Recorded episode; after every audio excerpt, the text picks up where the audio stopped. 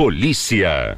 Três pessoas sofreram ferimentos leves após um acidente entre as ruas Prudente de Moraes e Capitão Francisco Durski Silva, no centro de Prudentópolis, na tarde de domingo. Os veículos envolvidos foram um Honda Civic e um Corsa hatch. Dois homens ocupavam o Civic, sendo o motorista de 20 anos e o passageiro de 28 anos. Ambos tiveram lesões leves. A condutora do Corsa, de 20 anos, também teve ferimentos leves. Os três feridos receberam atendimento do Corpo de Bombeiros. Conforme informado à Polícia Militar, o motorista do Corsa avançou a preferencial e colidiu na lateral do Civic. Os condutores e veículos estavam em situação regular e foram liberados.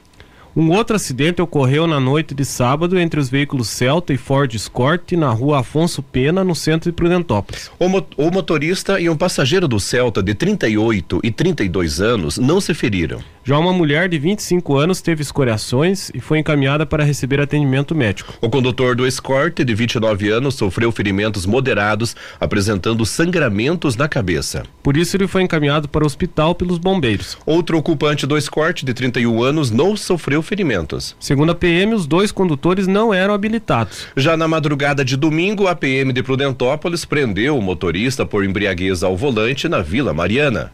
O veículo Fox foi abordado na rua São Josafá. O motorista de 26 anos apresentava odor etílico, olhos vermelhos e fala alterada.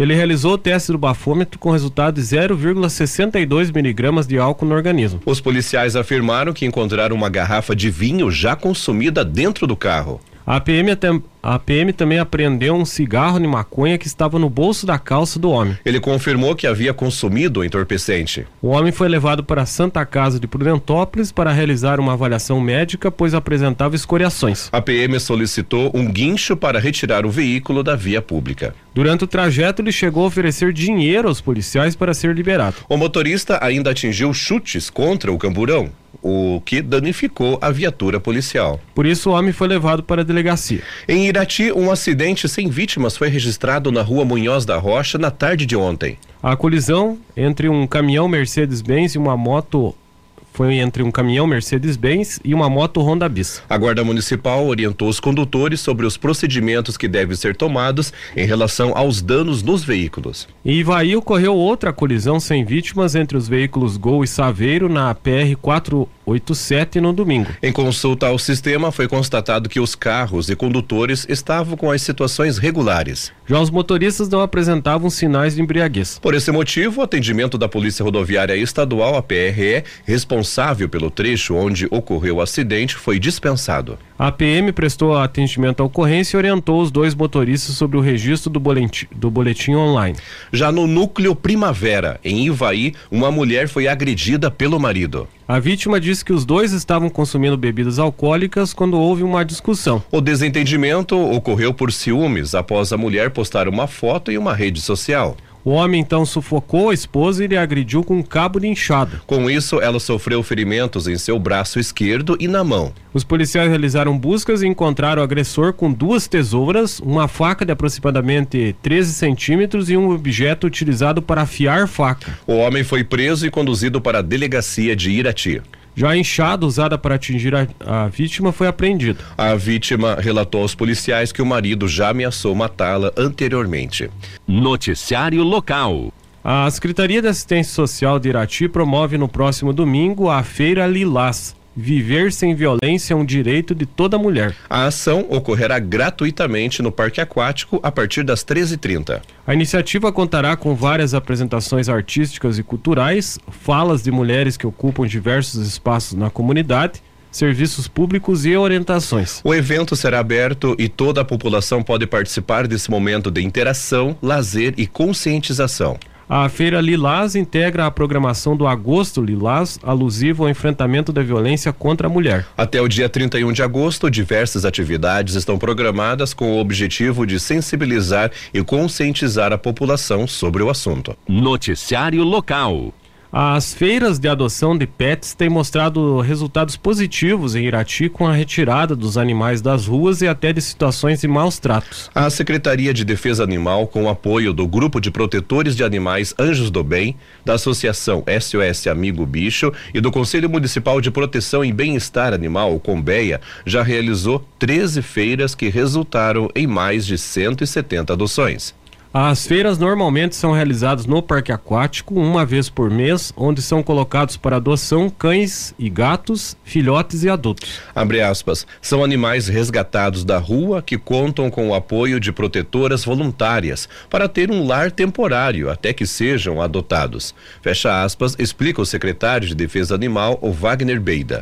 No último domingo, durante a feira, 10 pets ganharam um lar. Ao levar para casa o cão ou gato, a pessoa recebe orientações e assina um termo de responsabilidade, se comprometendo a cuidar do pet, destinando um espaço adequado, alimentação e vacinas, por exemplo. Além das feiras de adoção, a Secretaria de Defesa Animal realiza uma série de ações que vão desde atendimentos veterinários até ações educativas em escolas. O atendimento veterinário a animais de rua ou que estão com tutores em situação de vulnerabilidade social iniciou no dia 3 de outubro de 2022 pelas clínicas credenciadas do município. Até o momento foram realizados 768 procedimentos, como consultas, cirurgias, internamentos e medicações. O atendimento é agendado pela Secretaria Secretaria de Defesa Animal, que verifica se o animal ou o tutor atendem aos requisitos. Se for um animal de rua, a secretaria vai até o local, resgata e leva para uma clínica credenciada. Após a reabilitação, o animal segue para a doação. Quem deseja adotar um pet pode entrar em contato com a Secretaria Municipal de Defesa Animal por meio do telefone WhatsApp 991 15 6758. As informações são da Secretaria de Comunicação Social da Prefeitura de Irati. Noticiário local. Com o tema, entre aspas, Cultura, uma estratégia para o Brasil, foi realizado nos dias 14 e 15 de agosto o primeiro Encontro Nacional de Gestores de Cultura. O evento reuniu mais de mil gestores e conselheiros atuantes nas esferas municipal, estadual e federal, buscando reflexões, aprimoramentos e articulações de propostas no setor cultural. A programação aconteceu na Universidade Federal do Espírito Santo, campus de Goiabeiras, em Vitória, capital do estado. O presidente do Conselho Municipal de Cultura de Irati e membro do Conselho Estadual de Cultura do Paraná, Leonardo Esquinato Barroso, esteve representando o município de Irati e a macro-região Centro-Sul no encontro, tendo custeado sua ida e estadia com recursos próprios. Abre aspas, trata-se de um encontro ímpar e histórico para o Brasil Apesar de todos os seus efeitos nefastos, um momento de pandemia da Covid-19 nos revelou o potencial dos investimentos em cultura nos municípios e estados brasileiros. Este evento foi a primeira grande reunião de operadores públicos do setor cultural desde então. Pudemos, unidos, traçar estratégias conjuntas que levem a cultura a se estabelecer na prática como o direito fundamental que é conforme versa a nossa Constituição Federal e isso precisa ser efetivado em todas as diferentes realidades deste país imenso. Fecha aspas, disse Leonardo. A ministra responsável pelo Ministério da Cultura, Margarete Menezes, destacou o compromisso de investir nesta área. Abre aspas, temos que agarrar essa possibilidade inédita, inédita que estamos vislumbrando de construir o Sistema Nacional de Cultura e firmá-lo como um legado para as novas gerações. Fecha aspas, disse a ministra. Ela ainda complementou, abre aspas, o fazer cultural e artístico é coletivo. Não existe expressão artística e cultural sem haver o eu e o tu. Sem haver nós. Esse nós também se conjuga aqui, entre gestores da cultura dos estados e municípios e no governo federal, e com o diálogo junto à sociedade civil, que nos inspira e nos mantém alertas para sempre melhorarmos. A dimensão estruturante da cultura deve contribuir para as pautas centrais que precisam avançar no Brasil. Parte desse avanço é a superação de um histórico perverso de desigualdades que persistem há tantos séculos. Uma forma de superar desigualdades é permitir que todos possam acessar as políticas públicas. Estamos revisando nossas normativas para que os gestores de cultura do Brasil tenham as ferramentas para construir políticas culturais amigáveis e eficazes. Fecha aspas, citou Margarete. A ministra do Supremo Tribunal Federal, STF, Carmen Lúcia, que também participou do evento, disse que toda a população deve ter acesso à cultura. Abre aspas, ninguém precisa democratizar a cultura. É preciso culturalizar a democracia e fazer a democracia no Estado do Brasil.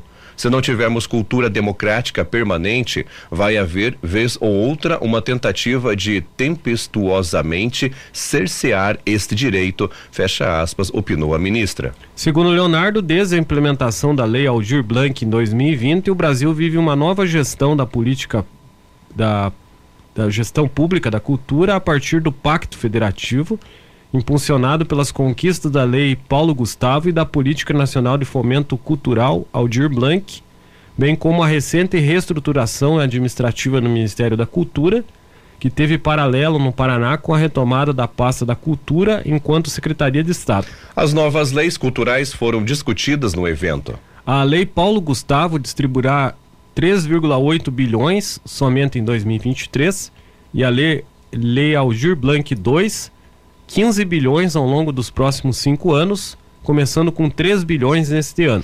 Em Irati, para 2023, são R$ 558.639,65 que já foram repassados ao município pela Lei Paulo Gustavo. E a previsão inicial de recursos da Lei Aldir Blanc é de R$ 446.335,88. O Paraná teve destaque entre os entes federados presentes, sendo um dos mais relevantes em números de representantes no evento. A secretária de Estado da Cultura, Luciana Casagrande Pereira Ferreira, que é também vice-presidente do Fórum Nacional de Secretários e Dirigentes Estaduais de Cultura, foi anfitriã de um encontro temático realizado com o tema, abre aspas, institucionalização da gestão pública de cultura no Brasil, a regulamentação do Sistema Nacional de Cultura e marco regulatório de, do fomento à cultura, fecha aspas. O presidente do Fórum dos Gestores de Cultura do Paraná, Fernando Cordeiro, foi também um dos embaixadores do evento. Abre aspas, o evento foi um divisor de águas para a cultura nacional. Pela primeira vez na história, os municípios puderam mostrar sua articulação e criar uma nova organização intitulada Rede Nacional de Gestores de Cultura Cultura, uma instituição voltada a representar os municípios brasileiros como um todo e não apenas grandes interesses, fecha aspas, afirmou o presidente do fórum. As informações desta reportagem são do jornalista Léo Barroso, que participou desse evento. Os avisos paroquiais. Hoje temos o aviso da Paróquia Perpétuo Socorro. Às 19 horas acontece a Hora Santa Vocacional. Vamos a Curitiba conversar com a Miriam Rocha, direto da Agência Estadual de Notícias. O destaque de hoje: saúde alerta sobre a nova cepa da Covid-19 e reforça medidas preventivas contra a doença. Olha, gente, a Secretaria de Estado da Saúde, a CES, ela recebeu neste fim de semana uma nota técnica do Ministério da Saúde sobre a EG5. É uma nova subvariante do SARS-CoV-2 da cepa Omicron, circulante no mundo e que teve o primeiro caso confirmado aqui no Brasil. A subvariante EG5 ela foi detectada em São Paulo em uma mulher de 71 anos. O documento ainda informa que existe um crescimento acelerado e a possibilidade aí de que possa haver um efeito crescente, né, no número de casos de Covid-19, né, a partir da introdução desta nova variante. O Paraná segue atento e em alerta, né, pela vigilância epidemiológica da CESA para a detecção da nova variante, não havendo ainda evidência da sua circulação até agora. O secretário de Estado da Saúde, Beto Preto, ele reforça a importância do conjunto de medidas de prevenção e controle da doença que devem ser seguidas da vacina. O Estado registra desde a primeira notificação, que aconteceu no dia 11 de março de 2020, 2 milhões 938 mil 510 casos confirmados e 46.215 óbitos pela Covid-19. Somente nesse mês de agosto deste ano, né, foram 891 casos e seis óbitos. A principal medida de prevenção contra a Covid-19 é a vacina. As doses contra a doença estão disponíveis para toda a população acima de seis meses de idade. E recomenda-se que a população mantenha o seu calendário vacinal atualizado, preferencialmente aí com a vacina bivalente. Algumas medidas não farmacológicas de prevenção e controle também são importantes, né?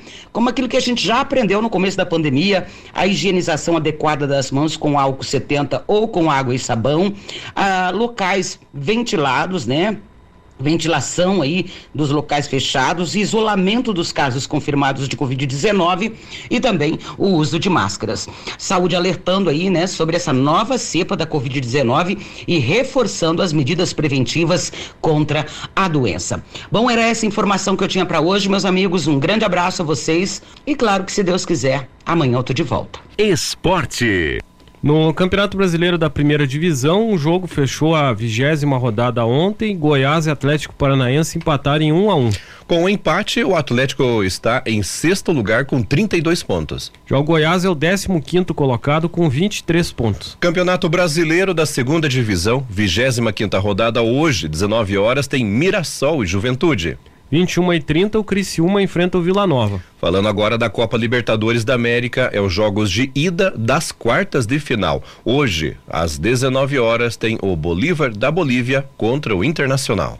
Copa Sul-Americana, partida de ida das quartas de final. Hoje, 21 e 30 o Corinthians recebe o Estudiantes da Argentina. Copa Irati de Futsal, quinta rodada, jogos no ginásio Fortunato Colasso Vaz. Hoje, às 20 horas, tem Canarski e Amigos contra o time da parceria.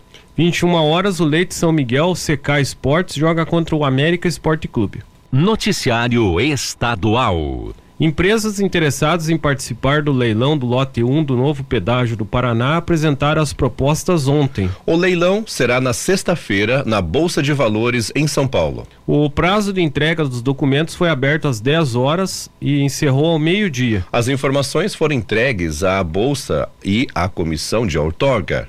Vence o leilão a concessionária que ofereceram a menor tarifa de pedágio, ou seja, deram maior desconto em cima da tarifa estipulada no edital. O contrato de concessão será de 30 anos. Conforme o cronograma, a partir das 17 horas de quinta-feira, ou seja, a véspera do leilão, a Agência Nacional de Transportes Terrestres, a NTT, deve divulgar caso alguma das propostas não tenha sido aceita e por qual motivo. A previsão é de que a vencedora assuma as rodovias no começo do ano que vem. O lote 1 inclui o trecho da BR 277 entre Curitiba e Prudentópolis, as BRs 373, 376, 476 e as estaduais PRs 418, 423 e 427. Os trechos contemplados possuem cinco praças de cobrança em Bituva, Irati, Porto Amazonas, São Luís do Purunã e Lapa. O edital prevê que as cinco praças de pedágio do lote 1 sejam restauradas e mo modernizadas. Também estão previstos 344 quilômetros em obras de duplicação, 210 quilômetros de faixas adicionais, 38 quilômetros de terceiras faixas e 41 quilômetros em vias marginais. O projeto contempla ainda 11 passarelas e 60 paradas de ônibus. A NTT afirmou que as rodovias deverão ter nove bases de serviços operacionais e de atendimento ao usuário, SAU. Essas bases terão 10 ambulâncias, sendo 13 de suporte avançado. O edital prevê a disponibilização de pontos de parada para descanso de caminhoneiros. Segundo o governo estadual, entre as obras previstas no lote 1 estão a duplicação da BR 277 entre São Luís do Purunã e o Trevo do Relógio, em Prudentópolis, também a duplicação da BR 373 entre Ponta Grossa e o Trevo do Relógio. A duplicação da rodovia do Xisto entre Araucária e Alapa. Duplicação da PR 423 entre Araucária e Campo Largo a duplicação do contorno, do contorno norte de Curitiba. Faixas adicionais na BR 277 entre Curitiba e o entroncamento da BR 277 com a BR 376 e ainda as faixas adicionais e vias marginais no contorno sul de Curitiba. As informações são do portal G1. Noticiário Estadual. O inverno termina no dia 23 de setembro, ou seja, dentro de um mês mas esta semana é marcada por uma onda de calor que atinge boa parte do país. Os termômetros devem passar dos 30 graus na maioria das regiões, mesmo as menos quentes. Até mesmo a marca de 40 graus pode ocorrer na região sudeste do Brasil. E o Paraná não vai estar imune, não, hein? Regiões como o norte e noroeste têm previsão de temperaturas altas. Em Paranavaí, no noroeste do estado, as temperaturas podem atingir os 32 graus hoje, segundo previsão do CEMEPAR. Na quarta-feira, a marca pode chegar aos 35 graus. Ontem, os termômetros chegaram a 30 graus em vários pontos do Paraná. Alguns estados podem inclusive ter recorde de calor para o mês de agosto. Marcas perto dos 40 graus podem ser registradas nas regiões Sudeste e Centro-Oeste brasileiras. Isso é causado por uma massa quente e seca sobre o país. Mas, apesar desta massa, para o Paraná, há previsão de chuva a partir de quinta-feira. Na sexta-feira, as temperaturas despencam e o próximo final de semana pode ser com frio. Noticiário Geral. Com insuficiência cardíaca, o apresentador de TV Falso Silva Faustão, de 73 anos, teve uma piora em seu estado de saúde. Na noite de domingo, segundo um boletim médico, o quadro do apresentador se agravou e ele aguarda na fila do SUS por um transplante de coração. Faustão está internado desde o último dia 5 de agosto no Hospital Israelita Albert Einstein, em São Paulo. Abre aspas. Ele encontra-se sob cuidados intensivos em virtude do agravamento do quadro. Há indicação para transplante cardíaco. O paciente está em diálise e necessitando de medicamentos para ajudar na força do bombeamento do coração. Fecha aspas, informou o hospital. A nota finaliza esclarecendo que, abre aspas, Falso Silva já foi incluído na fila única de transplantes, regida pela Secretaria de Estado da Saúde de São Paulo, que leva em consideração para a definição da priorização o tempo de espera, a tipagem sanguínea e a gravidade do caso. Fecha aspas. O quadro delicado de Faustão levanta a importância da doação de órgãos. No Brasil, mais de 35 mil pessoas formam a fila de espera por transplante. O país é referência mundial na área de transplantes e possui o maior sistema público de transplantes do mundo, de acordo com o Ministério da Saúde. Cerca de 96% dos procedimentos de todo o país são financiados pelo Sistema Único de Saúde, o SUS. Em números absolutos, o Brasil é o segundo maior transplantador do mundo, atrás apenas dos Estados Unidos. Os pacientes recebem assistência integral e gratuita, incluindo exames preparatórios, cirurgia, acompanhamento e medicamentos pós-transplante pela rede pública de saúde. A doação pode ser de órgãos, rim, fígado, coração, pâncreas e pulmão, ou de tecidos, córnea, pele, ossos, válvulas cardíacas, cartilagem, medula óssea e sangue de cordão umbilical. A doação de órgãos, como o rim, parte do fígado e da medula óssea, pode ser feita em vida. A doação de órgãos de pessoas falecidas somente acontecerá após a confirmação do diagnóstico de morte encefálica. Geralmente são pessoas que sofreram um acidente que provocou traumatismo craniano, acidente com carro, moto, quedas, etc ou sofreram um acidente vascular cerebral, um derrame e evoluíram para a morte encefálica. Existem dois tipos de doador. O doador vivo pode ser qualquer pessoa que concorde com a doação, desde que não prejudique a sua própria saúde. O doador vivo pode doar um dos rins, parte do fígado, parte da medula óssea ou parte do pulmão. Pela lei, parentes até o quarto grau e cônjuges podem ser doadores. Não parentes, só com autorização judicial. No caso de doador falecido, são pacientes com morte encefálica, geralmente vítimas de catástrofes cerebrais, como o traumatismo craniano ou AVC, que é o derrame cerebral. A doação pressupõe alguns critérios mínimos, como causa da morte, doenças infecciosas ativas e dentre outros. Não poderão ser doadoras as pessoas que não possuem documentação ou menores de 18 anos sem autorização dos responsáveis. Um dos principais fatores que limita a doação de órgãos é a baixa taxa de autorização da família do doador. Em muitos desses casos, a pessoa poderia ter sido um potencial doador. Por isso, converse com a sua família sobre o desejo de doar órgãos. As informações são da revista Isto É. Noticiário Estadual.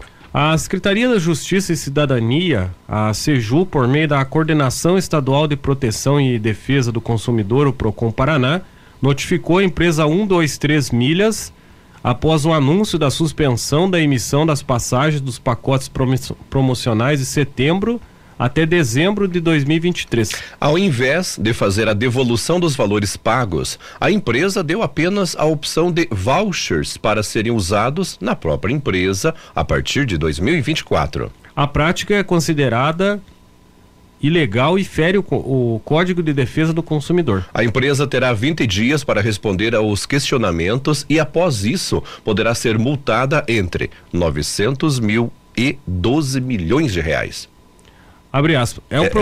é, é 900 reais, né? 900 reais e 12 milhões de reais.